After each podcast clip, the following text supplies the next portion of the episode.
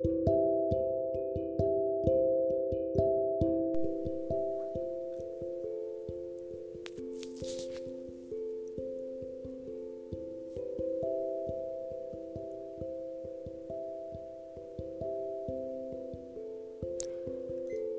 うもこんにちは。こんばんは。おはようございます。あいこです。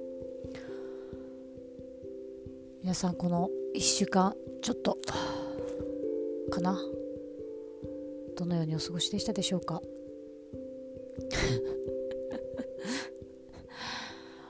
どういう風に入っていたかちょっと覚えてないほどなんかこのポッドキャストからなんかちょっと遠のいてしまっている私なんですけどそろそろ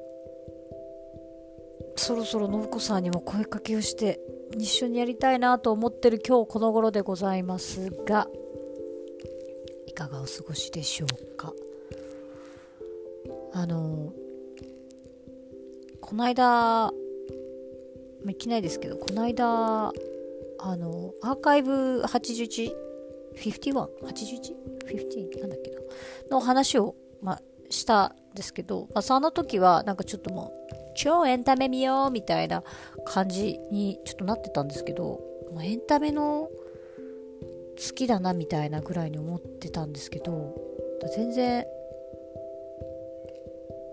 それ以降ですね何にもエンタメを吸収していなくてただただネットフリックスと私アマゾンプライムも入ってるんですけどそれを支払いをしてるだけ毎月。いやあれ本当に無駄なんだよな。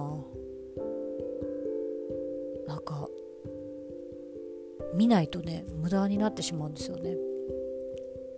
なんかネットフリックスとかもあの以前はあの私カナダトロントにおるんですがトロントではえっ、ー、といくらだったっけな。なんか最初は7.99か。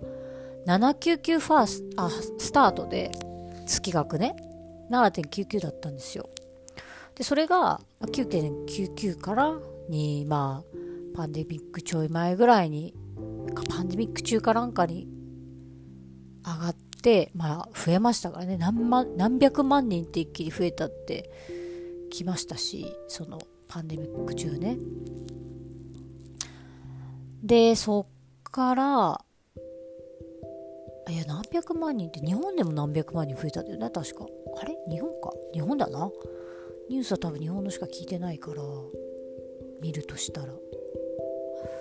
で、えっ、と、そうそうそうそう。で、その後に、さらにですね、こっちで、なんか、トロントにそのネットフリックスのロケーションができたんですよねなんかオフィスみたいなのができたらしくてそれ家賃払わなきゃいけないからなのか知らないけどそっから移ってからさらにまた上がってもう今12ドルぐらい、まあ、言うてももうそれ12ドルでね映画見放題って考えたら、まあ、全然いいんですけどなんかそれだったらま月に2本ぐらいは見ないとあれなのに全く見ないでやってる金だけ払ってる隙がものすごくあって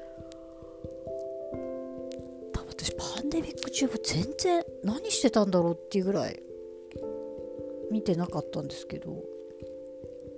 そう。でアマゾンもプラアマゾンプライムもなんで入ったのかちょっと忘れちゃったけど、まあ、そっちの方がまだいいんですけど9ドルちょっとな9ドルくらいか。そう。まあでも合わせてね20ドル毎月いっちゃってるんで。あ20ドルか。セービングした方がいいな。セービングした方がいいな。なんだか。あそっかそっか。まあ、そのことはさておきですね。そうだからそのエンタメを見れてない。とか見てない。時間はあるはずなのに見ていない。時間の有効活用が全くできていない。日々をここ3年。もう3年目ですね。クダウンの時から計画性というものが私にはないのでここ3年ぐらいはそう3年目になりますね。適当な無計画生活を始めて。すごいですよ。もう0歳の子3歳になっちゃう。だいぶですよね。0から3歳ってすごいな。いやーちょっと今そう思うとちょっと今自分で自分でっていうか今初めてゾッとしてる感じですね。そう。あなんか。でねそんなことはさておきなんですがあのこのポッドキャストもなんとなく続けさせては続けてはいるんですけどなんかこうあのー、なんて言うんですかね。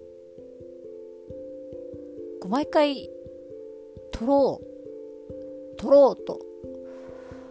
異性をだからさやっぱさ一人でやるのがいけないんだろうな私今一人でやってるものがちょっと多くて一人でやってるって言うとなんかもうなんかやってるやってるみたいな感じになりますけどなんかひ一人でなんかやりすぎてて一人の時間が増えすぎててもうだんだんだんだんちょっともうおかしくなってきてます。今。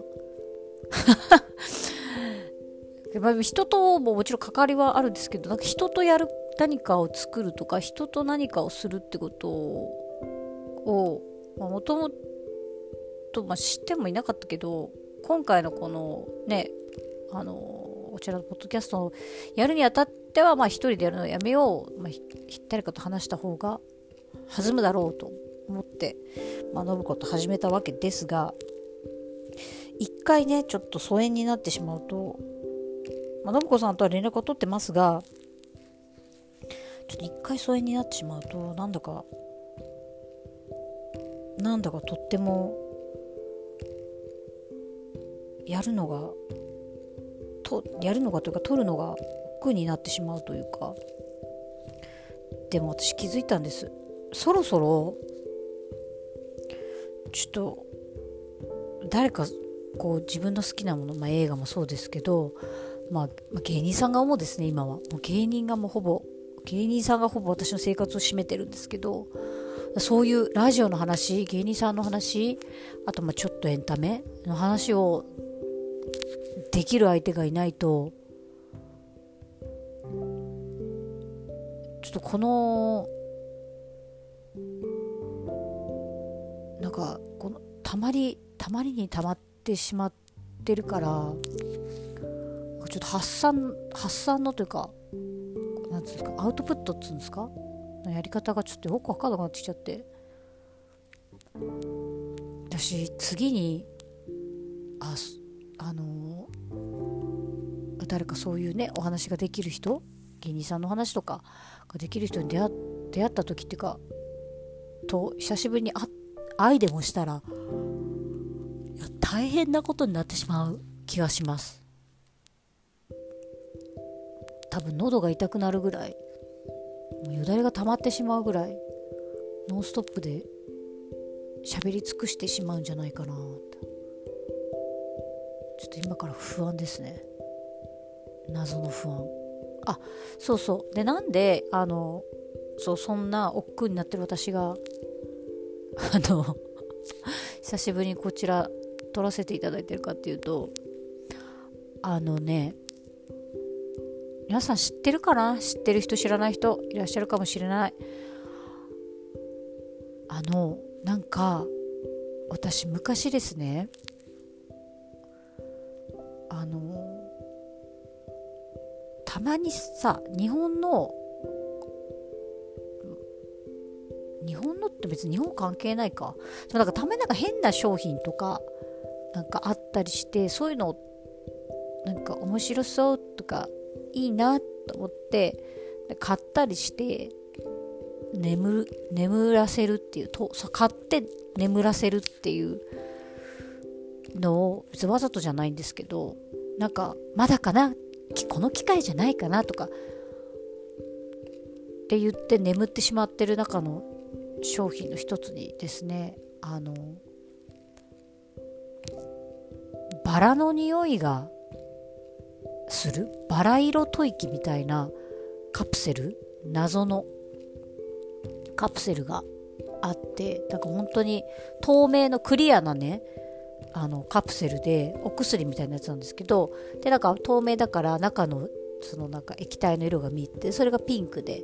で私バラすごい好きなのであのバラの匂いとかになんか包まれると安心するというか、まあ、いい匂いが基本的に好きなんですけどその中でもバラが割と好きで。でなんかそれを買ってたんですよ。だいぶ前に。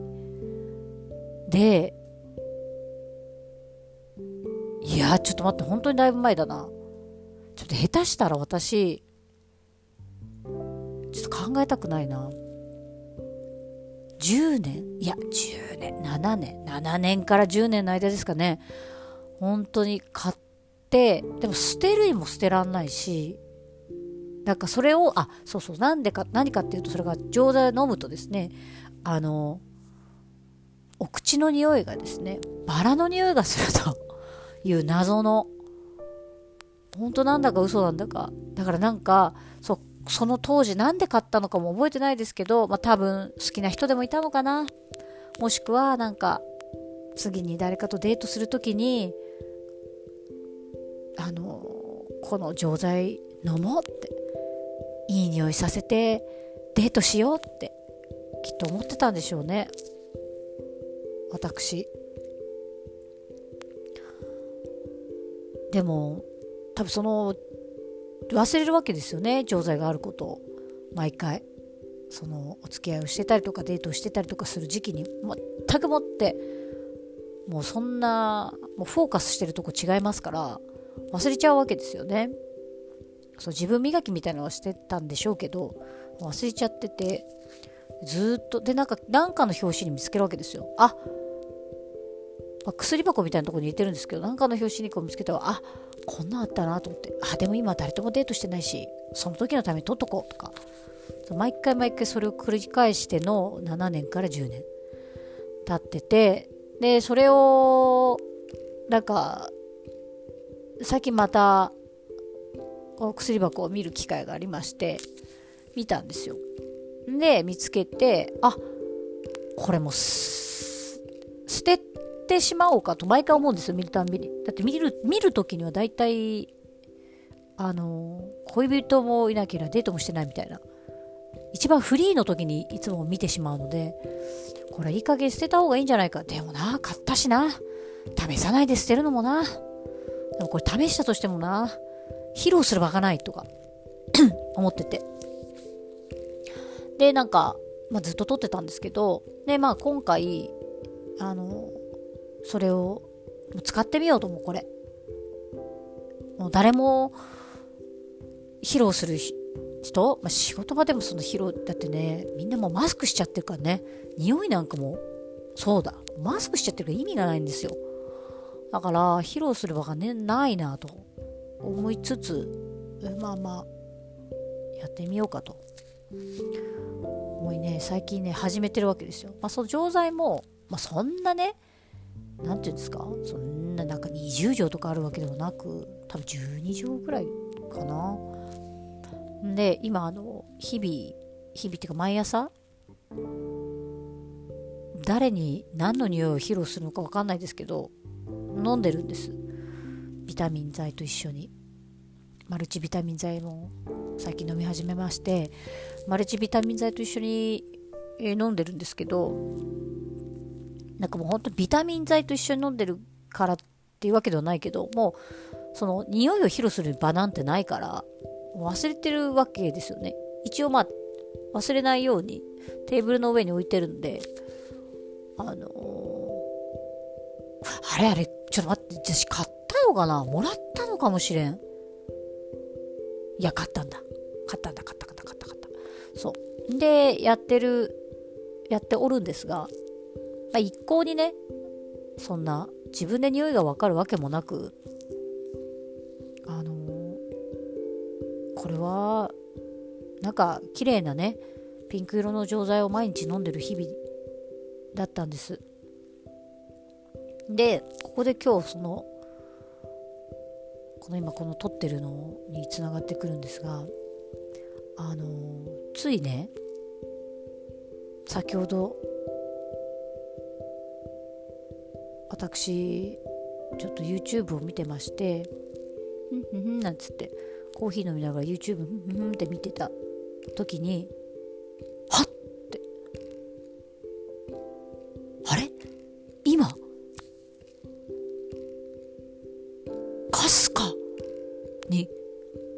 花が香ったぞってなった瞬間があってそれであこれは誰かに話さないといられない。これキンキンだからね。忘れちゃうし多分こんなこと。こんなの絶対忘れちゃうから誰かにと思って今これを録しあの録音してるんですけど。それがあのまああの皆さん知ってるかな。生理現象。人間ですからね。生理現象ありますよ。それのですねゲップ。これ。これに限ります。皆さん知ってます？ゲップって。あれって、まあ、消化とかした、まあ、ゲップがどうやって出るのかちょっと細かいことは知らないですけど、まあ、私は自分の解釈としては何かを食べた時とかにあの消化が始まったよって合図だと私は思ってるんです。ゲップって。ゲフって。でそのまさにそのまああのリラックスしてね YouTube ふんふんなんて見てる時にゲフ？まあそんなまあケプぐらいからで出た時に、まあ、通常通りですよね。別に通常運転でケプってやった時にこうほのかに鼻が鼻の匂いが香っては来た と思って。軽症が軽症がというかそのバラ色吐息を出したんですよ私。バラ色吐息を出した瞬間ゲップの時なんだと思って。ということはこのカプセルを飲んでバラ色吐息を誰かに披露したくてああの人バラの匂いがしたよねとか言って誰かと喋っね誰かまあわかんないけど喋った時なんかバラの匂い顔なんか花の匂いしなかった？っていう時は私がゲップをする時なんだと思って。これは披露する場がないですよね。だってさあのだけど披露する場はないんだけどいやでもちょっと自分の中で感動してあ今だってはってなって。と同時にこれをえちょっと待って今の？こんなのデートしてたりとかお付き合いしてる人がいてね。一緒にいる時とかに「はあゲップ出そうちょっと嗅いで嗅いで!」とかやらないといけないってことなのかなと思って。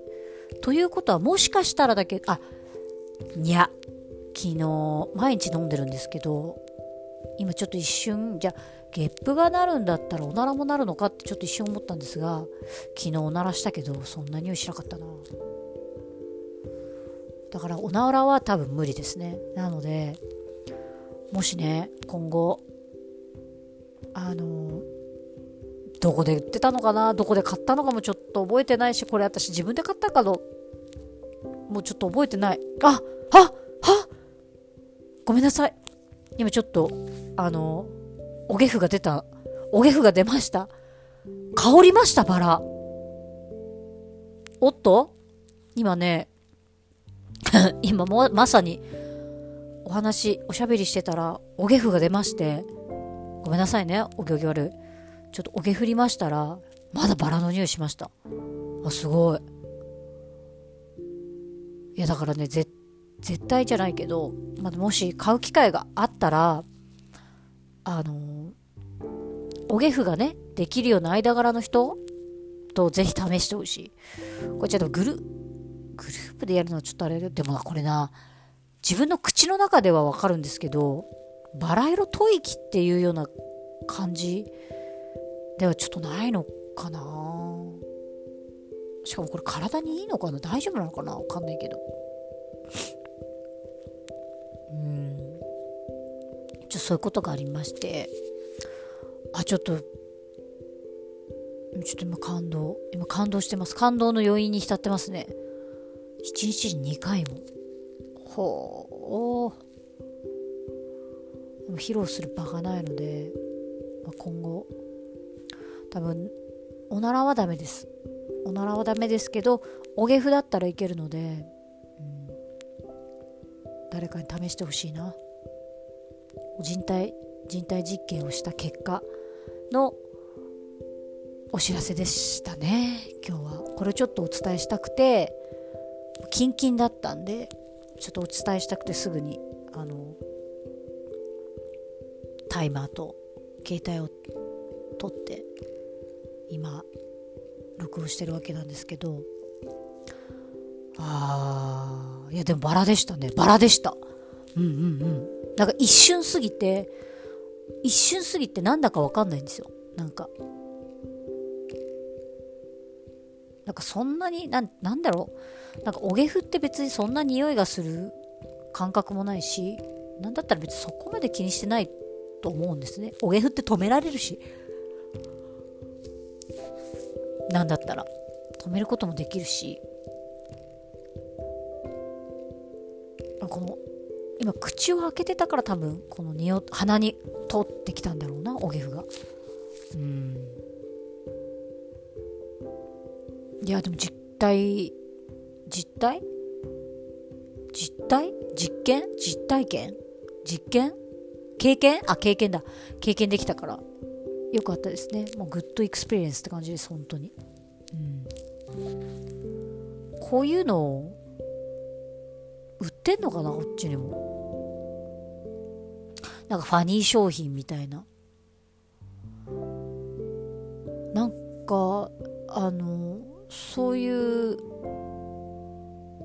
ァニー商品的なもの？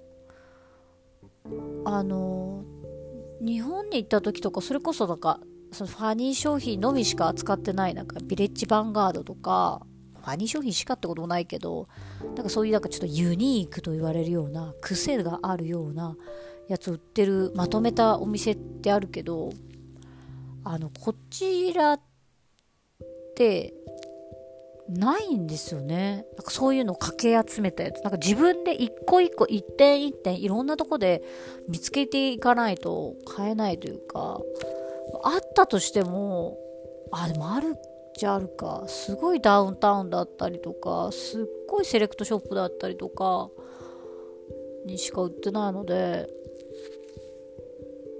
なんかちょっとなんかまた新しく面白そうなのがあったら試してみたいもんだけどそこまで店そうね。まあそういうので言ったらやっぱそういう楽しませるっていうんだったらやっぱうんだろうな。アメリカと日本かなやっぱ。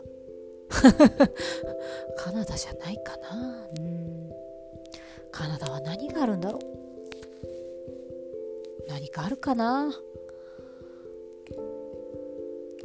次回までに新しいエンタメもしくはなんかそういう面白い商品でも見つかってればいいな。あるかな？今あの取ろうとちょっとまた軽いロックダウンねしてたんですけど、まあ、それも開けるのでなんかもうちょっとまあでもお店は開いてたか。お店は開いてたから、まあ、行けるっちゃ行けるんですけど、まあ、なんせ寒いんでねこの前のようにこの歩き回ったりするのがちょっと億劫になってしまって完全にちょっと春夏はちょっと引きこもる秋と春秋と夏しかちょっとあの活動的に慣れてないんですけどうんだから次はそうですね。次はだからまあエンタかエンタメかな？うんうんうん。エンタメ。まあなんかあ面白いそうそう面白いっていうなんか韓国のまたドラマをちょっと教えてもらったのでそれもネットフリックスに入ってるらしいんでちょっとそれ見ようかなと今思ってますけど。映画はあ見たな映画私。あ私これ前回も最後にああ言ってたかもしれん。言ってたかもしれないですね。次も次は一個見たやつの話しますって言ったの話してないな。忘れてたな。忘れてるな私。忘れてますね。次回はじゃあそれの話をしたいと思います。うん。決めた。忘れないようにしよう。今回は。でまあそれプラスですね。また新しいエンタメを。探せたら。いいかな。なんか新しい新しいっていうかもうちょっと、まあ、ちょこちょこは見てんですけどなんせね私はねエンタメ、まあ、映画とかドラマ見ても多分その芸人さんとかのあれで全部消えてしまってるんですよね。忘れてるもしくは消えてる。しまってるから、まあ、評論もできるわけじゃないですしね。からそうだな。それをちょっと次回はその話をしようかな。うん。だから次回はターミネーターかな。ターミネーター見たんですよ。あの一番新しいレイティストターミネーターを。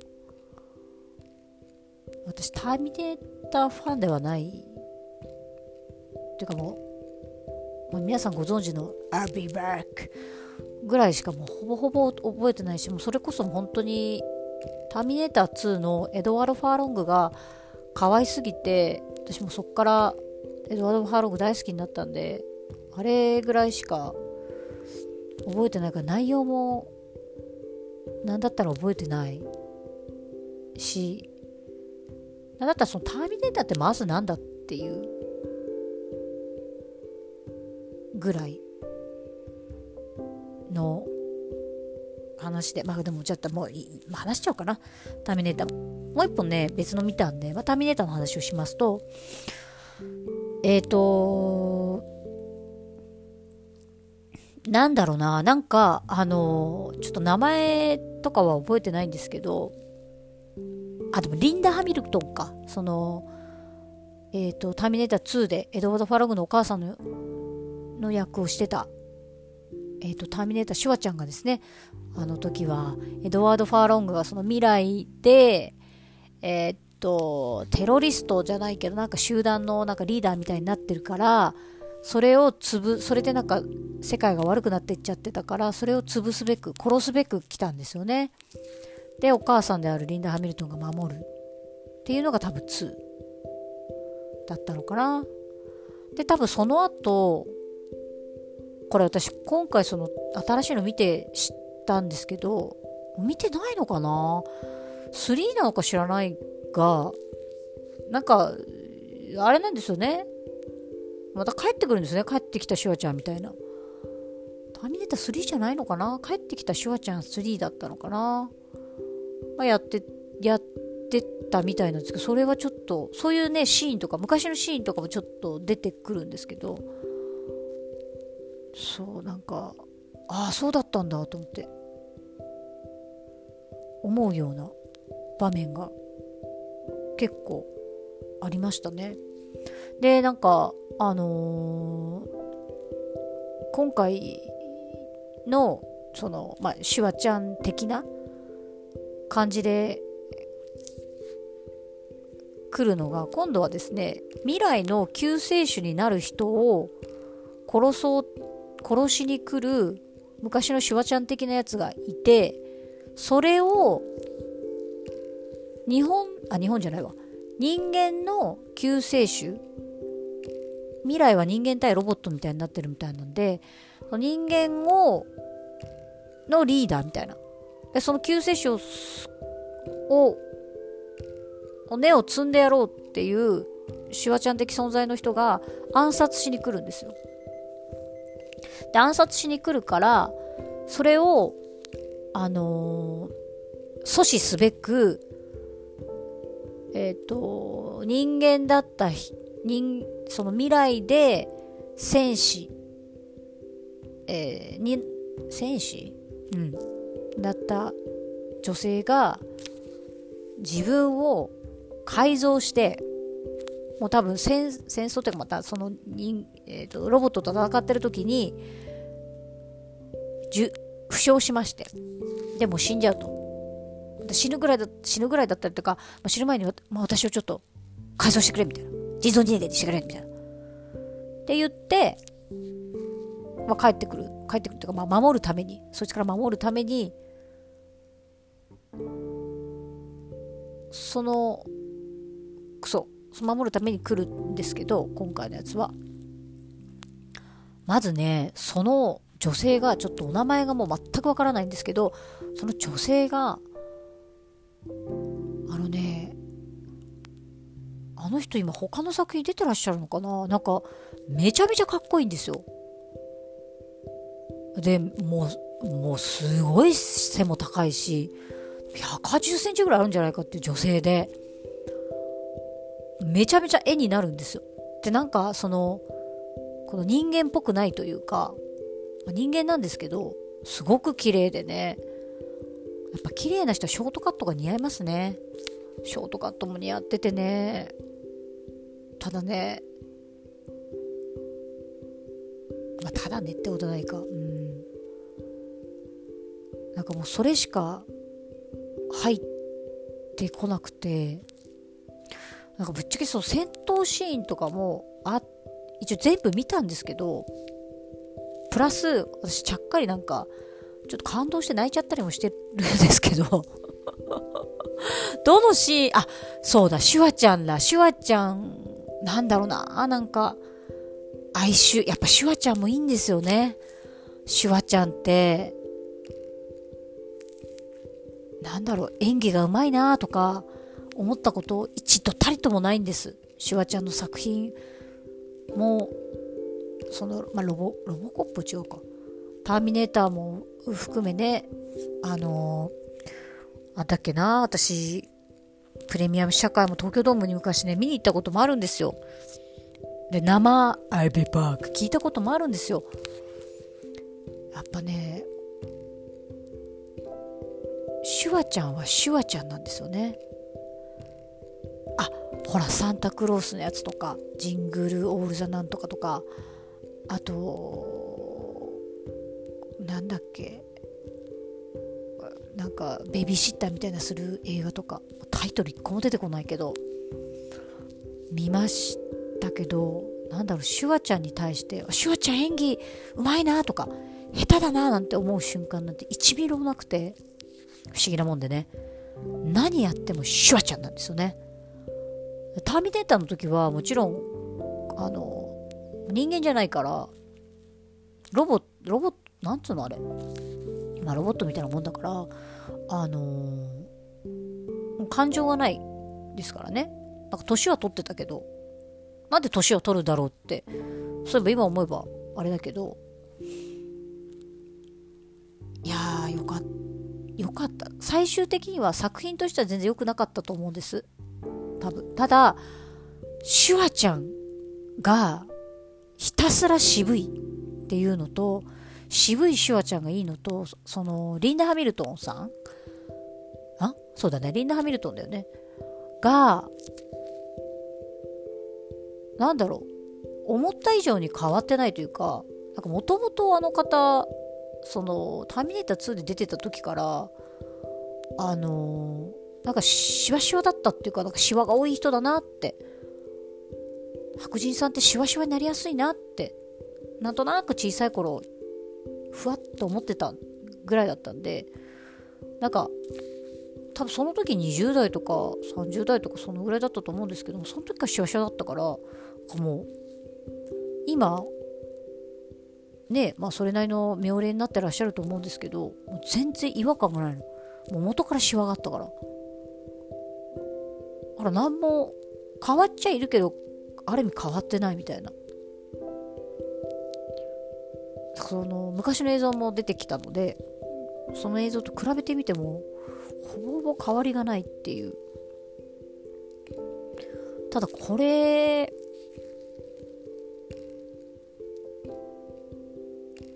なんだからもう同窓会みたいな映画でしたね。そうそうそう。同窓会だ。